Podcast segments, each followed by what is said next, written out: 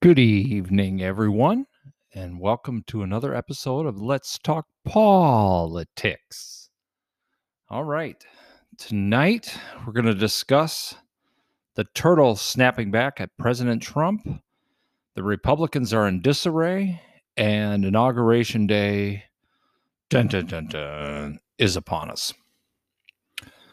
But before we go into some of that, um, I'm going to introduce a new segment called News You Can Use, but you really can't.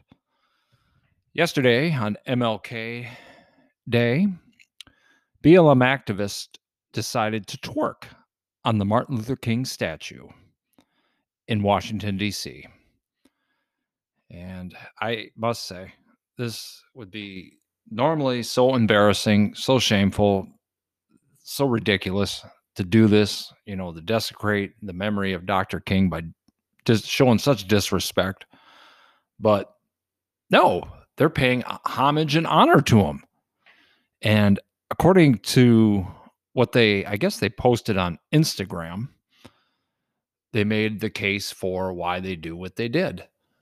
And they said, I'm quoting from their Instagram post twerk on Washington is a declaration of freedom and healing, advocating for the decolonization of over sexualizing black women's bodies, which all these rap producers do anyway.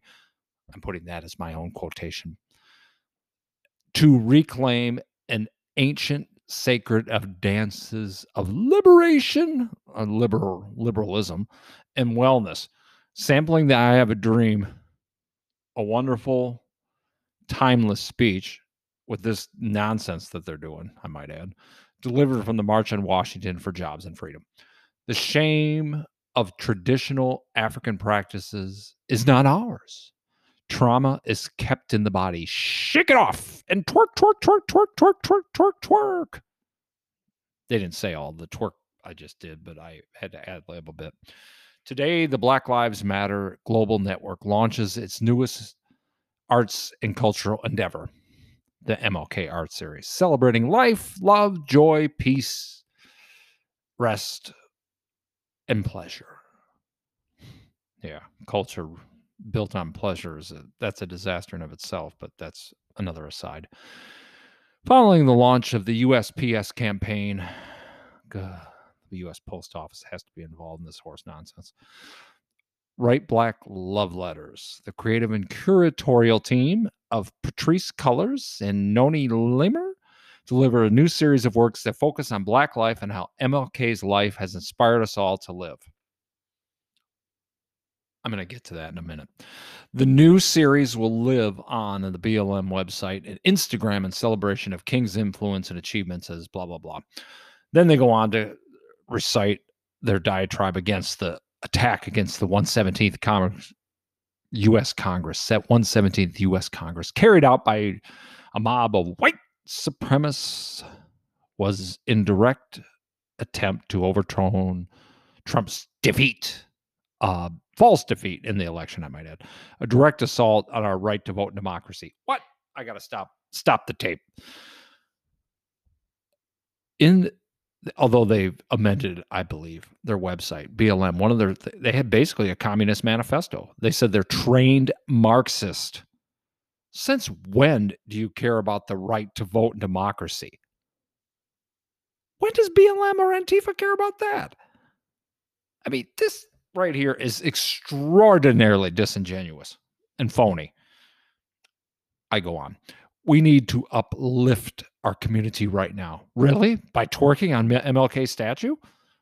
And these artists have been curating as love as a focal point of their work, in which love brings healing and the ability to rejoice and continue the necessary work to move forward as a people. hashtag MLK, hashtag radical king, hashtag twerk, twerk, twerk. I added that part, but they might as well put it on there. This is ridiculous. This is, you know, Dr. King, you know, famously said that he wanted his children and really all people to be judged by the content of their character, not by the color of their skin, but by the content of their character, right? But no, we must be judged by our skin color, not how foolish we act. Interesting. Wow. Speaking of MLK, I had adopted um, a philosophy in the most simple form, of course, of Morgan Freeman. Years ago, he had an interview with the famous Mike Wallace of 60 Minutes, who loved to grill conservatives and, you know, crack them any way he could. He was a good interviewer, but he was a liberal bent, an angry liberal, you know. Anyway, he's interviewing Morgan Freeman. They're talking about the, the race issue and Black History Month and so on. And he says, What what do you think we should do about racism? You know, like really inquisitive. And, and how do we solve the problem on race? To which Morgan Freeman in his own style goes, Stop talking about it. And of course, Morgan Freeman was dumbfounded. He was, What? He goes, Yeah, stop talking about it.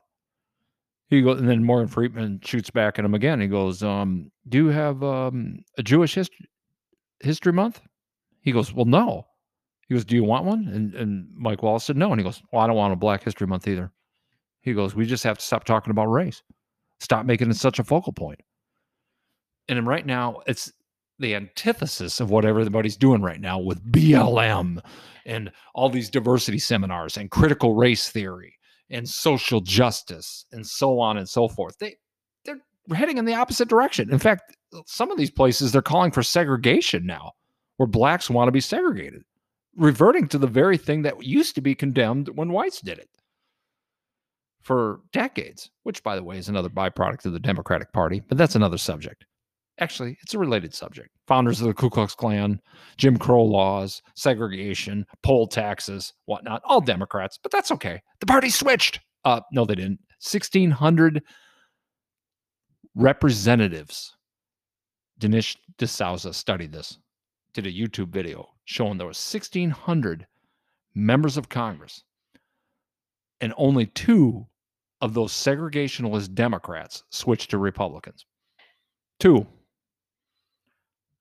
the big switch is a myth. Anyway, I had to get sidetracked on that. Yesterday, I'm making up for lost time because I wasn't commenting on Dr. King then. All right. So that's the answer to a lot of things is to diminish race. Kind of like Galatians 3 28. There is no Jew or Greek. And in today's vernacular, we can say black or white, Hispanic, brown, yellow, red, whatever shade you have. There is none of that. We're all supposed to be one as Christians if you're a Christian in Christ Jesus. That's the beauty of Christianity. It diminishes all that. It doesn't matter. It doesn't look at it and says there's a black church, there's a white church, there's a Hispanic church, an Asian church, a Native American church. No, there is no Jew or Greek. There is no slave or free. There is no male or female, but all are one in Christ Jesus. Case closed. Thank you very much. All right. On to the next topic. so, we're going to talk about what is going on between the rift between conservatives, Trump supporters. I'm going to combine those two groups and the establishment Republicans. Mitch McConnell today went up on the Senate floor. They resumed business order and in his usual turtle voice decided to snap back at Trump, saying that Trump is responsible for the violence and the chaos because of his rhetoric and because of Trump's lies. He encouraged the violence on Capitol Hill. So, in essence, he supports the impeachment to some degree. Not saying how he would vote, though. okay. You just dug yourself a permanent wedge and you disgraced yourself politically. I hope everyone in Kentucky votes against you, Mitch McConnell, because you, my friend, not my friend, are a disgrace to American politics. President Trump said nothing to encourage that violence. When he said at one point, first he said, march and go up there peacefully, peacefully, you know, which is right in the Constitution peaceful free speech. And he said when they got there to make their voices known and get wild. Getting wild didn't mean running to the building illegally and vandalizing and getting people killed and causing a ruckus and stealing laptops and Ex-Lax and wooden dentures and who knows and who knows what else. No, that's not what Trump meant at all. He meant for them so they could hear them from the outside, like protesters do, but do it peacefully, but make your voice known, which is what countless demonstrations do. But somehow Mitch McConnell, I don't know if how much he commented over the last seven months during the BLM and Antifa riots after George Floyd that went on for month after month after month, 70 some days in Portland in a row, by the way, just to use one city. What about Minneapolis? What about New York City? What about Atlanta? What about Kenosha? Mitch, were you condemning it all then? Were you mm-hmm. blaming Democrats? Were you blaming the squad for it? Oh, I, I bet you didn't say much. Oh, but now when you can disassociate yourself from Trump when it's convenient and have your wife quit a cabinet position, now you can do this? Give me a break, Mitch. Mitch, no, you're wrong. You're absolutely wrong. And you're causing a permanent wedge in division. You think conservatives and Trump supporters are going to want to vote Republican after this? No way. I mean, it's just this underscores the split and it's gonna it's gonna have a ripple effect. But he wants to wash the establishment and those in the aristocratic Senate who rise above the fray want to wash themselves of Trump and his uncouth behavior. I Trump is uncouth. Trump is difficult in terms of his personality. But you know what? At least the man has a soul and conviction in what he believes in. And he don't care who whether he's liked or whether he's hated. He's like like I heard the line in the Scrooge movie uh, about a month ago now. he goes he goes I don't care if they hate me too. Trump doesn't care, but most people care if they want to be liked. Washington is all about being liked, being accepted, being popular, being invited to the cocktail parties, being, you know, fronted by the lobbyist, you know, getting those precious interviews and having journalists smile and lean in your face, nodding affirmatively to everything you say, especially when you say things bad about Republicans or conservatives. You know, they're like panting dogs. They love it. But McConnell is such an establishment swamp creature. And it's not just him. He's probably the just kind of the head of the snake there. You know, you have others that are there that are in the same way. And just, it's very disappointing to watch this happen. How are Republicans going to win a national election, even if they are united? That was my issue before. Now, you can forget it. If they're fractured, it's like the death knell to the party on a national level. Oh, sure, they're going to still win individual races in Oklahoma, Alabama, Utah, you know, hardcore conservative states, but and but we haven't won the popular vote in a presidential election since 2004. People say, "Well, it's the electoral college, you know that. You know better." And I say, "Yeah, I know better, and I know that." But my thing is What about all these states that the liberals have camped out in and won by droves, such as California and New York, and they've been migrating over to other states such as Texas and in this case, Georgia. You'd say, well, there was fraud and Trump really won that state and blah, blah, blah. Maybe Loeffler and Perdue won it too, but maybe, or blah, blah, blah. I'd say to you, even if they've won it, I suspect it was close, even with the fraud. Why is a red state like Georgia this close? Why is Texas getting that close? You notice how close Texas was to losing even two years ago, going back to 2018, November.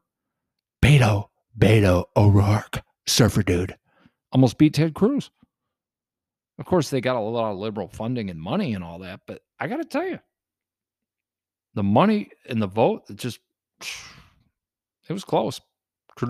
Cruz only won by like three or four percentage points. See, years ago, Texas that would have been a blowout. Just like Georgia. Now Georgia, pff, It's a competitive state. I mean, it's it's a real problem. So the point is they're infiltrating everywhere.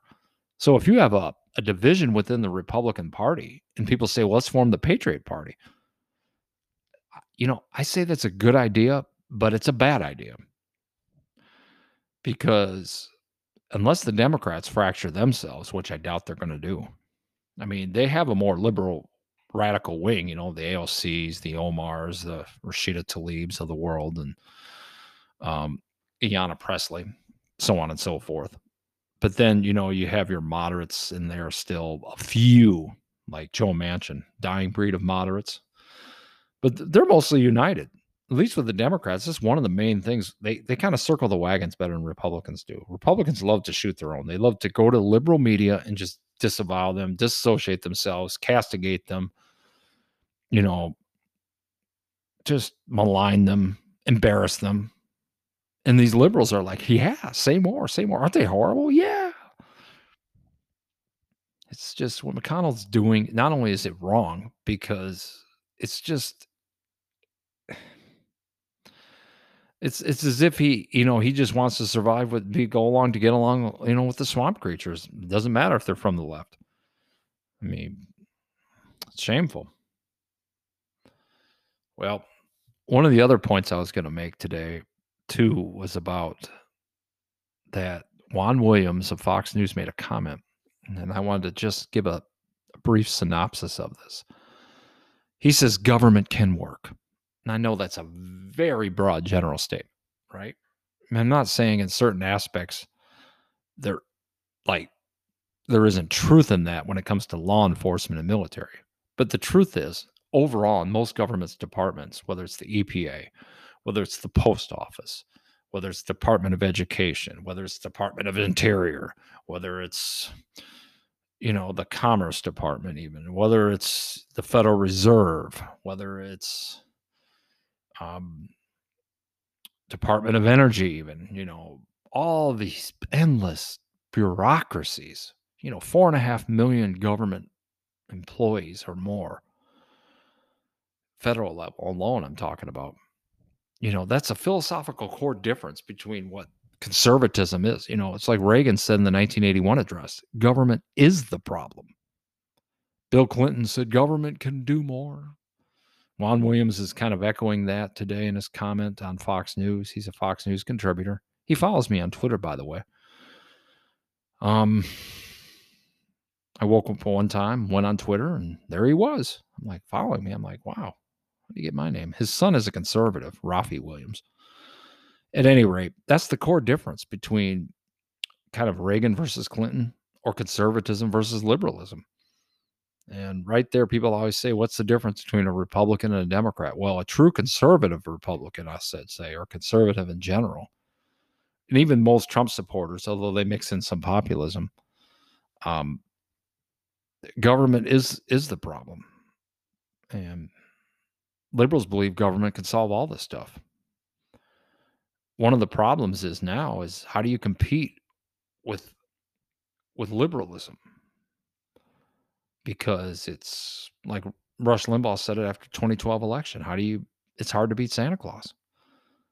Um free, you know, Bernie is is the epitome of that, right? He's just more out in the open of it than say someone like Biden or some other mainstream Democrats, whatever that means in regards to, like he'll say, f- free health care, you know, Medicare for all, um, amnesty for all the illegal immigrants. So you're talking 15, 20 million, really, or more. Then you're talking free healthcare. Oh, I caught that one. Free pre K, free college, guaranteed basic income, GBI, some states or municipalities out in the liberal West Coast are already doing it. Give everybody a thousand bucks a month or more, guaranteed income. Even proponents like Mark Zuckerberg of Facebook, big time liberal, is for it. How do you compete against that?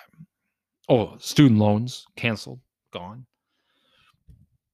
Conservative say, well, you know, you have to work hard, have entrepreneurial spirit, you know, you know, there's no breaks in this life, no free lunches. Who wants to hear that anymore? especially this younger generation under the age of, say, 28 in public school system, who's been in woke theology, taught that LGBTQRSTV, UWXYZ, and ABCDEFG is all normal lifestyle, transgenderism, you know. It's it's really a problem to say the least. Major problems at the core of it. I mean, we got some structural problems in this country that I don't know if that can be solved. And I think it's by design now. So I was thinking about Romans 1, verses 18 to 32, where it talks about almost in some subtle way a chronological decline. Start off in verse 18, it starts off with basic immorality. Then it goes to homosexuality, that eventually leads to more and more depravity and all a host of a catalog of different sins, including disobedient to parents. Then and finally it gives them over to a debased mind, and then hearty approval to what is wrong. Well, we're at the hearty approval stage. I mean, we've got transgenderism and pedophilia is right around the corner in this country. So it's a good scripture to read, though, and focus in on. I'd like to mention too that Representative James Clyburn, the Democrat who saved Joe Biden's campaign from possibly going into the ash heap. Um, yeah, it was it was on the way out. It was in the ashes. Um, but at that time, and everybody's thinking Bernie's going to take this, or some maybe like Elizabeth Warren. Biden was on his way out, and James Clyburn bailed him out. Now he's suggesting. I saw a news clip today that Biden ignore the roadblocks and use executive orders as much as possible. Ooh, well, certainly going to give me a lot to talk about in the next two weeks, and most of it ain't going to be good. This right here is going to be like, I'm wondering if it's going to be some type of in degree of a blitzkrieg of these things that are coming across the pike, and it'll just be like one lightning strike after another. And this is none of it's going to be good. So I'll deal with that as they come along in more specific terms. But from what I'm hearing, it's we're going to start seeing changes right away. So everybody put on their helmets, brace yourselves, be locked in prayer, and let's see how we withstand all this nonsense. Um, it's certainly going to be an interesting time. Um, I encourage people, though, not to disconnect. Um, I had a friend of mine reach out today who re- remained nameless. Um, he told me, he says, I'm not going to watch. I'm not, I'm not watching any more news. I've really stopped watching since November 3rd. I don't watch anything. He doesn't watch Newsmax. He doesn't watch Fox News, doesn't whatnot. He's a, he's a Trump supporter in a tacit way. And now he wants to totally disconnect. And there's a lot of people out there. I'm bringing them up not because I'm trying to, you know, castigate them or make them feel bad or do whatnot. You know, this person or what I'm trying to do is saying there's a lot of people who want to, who have or are thinking about reacting that way. Look, you don't have to do what I do, but give yourself 10 or mm-hmm. 15 minutes just to get what the facts are. Be more consumed with the work of the Lord with your Bible study, with prayer, with devotion to evangelism, whatever it is with your family, you know. But pay attention in a tacit way to current events. I always tell people that because so you know what's going on, so you know how it's going to impact the church. Because it is coming, folks, and we're going to have to, you're going to need a warning bell for that. And I think it would serve a purpose just to be informed on that. So I don't think I'm going to put it bluntly here, you know, putting your burying your head in the sand and waiting for the rapture is not the answer. We have to still be active, not be a part of the world, but be active in the world for Christ. And I view what I do, yes, I'm talking about news, politics, current events, but I do it with a purpose in mind, try to blend in what's going on and how we should respond to it. I have my bias, but at the same time, to totally disconnect, I feel as though you don't want to be consumed by it. The two extremes are being consumed by it or not having any consumption. I think both extremes are obviously wrong. Now, most people who get into the news and politics on my end of it, you know, we have to worry about being it too much, becoming an idol. But at the same time, you don't want to like become Amish about it and just throw away your TV. I mean, you can if it causes you to sin, but in this case, gentleman's case, I think it was just he just he's just tired of it all. I think after what happened, he realizes all the fraud, all the melee, and all the nonsense, and he's just saying, "Okay, I'm going off the grid here." And there are days where I feel like that, but that's not the answer. I, re- I respectfully disagree with my friend on this, but I understand where he's coming from, though. I'm not upset with him. I'm not trying. I'm not think. I don't think he's sinning or anything like that. I just, I just don't believe that's the answer. I think people need to be engaged for knowledge sake. So, and it gives gospel opportunity based on what's going on. So that's my take on it. And inauguration tomorrow, I will probably watch. I don't want to watch. I'll have to have a gallon, maybe two gallons of Pepto Bismol, but I have to have something to talk about for Thursday. So we'll see what's what on that. I really hope that I can just get through it. It's going to be different though than on most other inaugurations, not just because you know you have a Democrat, but the fact that hardly anybody's going to be there, like a typical Biden rally anyway. But the DMZ, Biden and ten people surrounded by wall and barbed wire or something or fences, be something crazy looking. It, it'll just be totally abnormal. Usually, when you you know you look at inaugurations, whether it be you know Obama, Clinton, Bush, even Trump's in 2017, four years ago, that you know, you see a large sea of people, you know. But now because of, and I know they're saying because of COVID, and I, I kind of get that. But you know, I, I know if Trump was reelected, which he was, I think if he was, I think if they certified him as the winner, which they should have done, um, and he was having the inauguration starting his second term, uh, there would be a lot of people there, you know, I know people would say, "Oh, they're not protecting, not wearing masks." Ah. Speaking of which, the national mask mandate is coming. Oh boy. Let's hope that Governor DeSantis here in Florida and other conservative states just ignore this as best they can because this is a ridiculous mandate. But we'll have to see how it all pans out. Um, Trump is leaving early tomorrow morning. Um, I hope to see him go off. You know, he gave his national farewell. It was um, it was sad. Um, we're gonna miss him, and it's a good twenty minute speech, and I miss him already.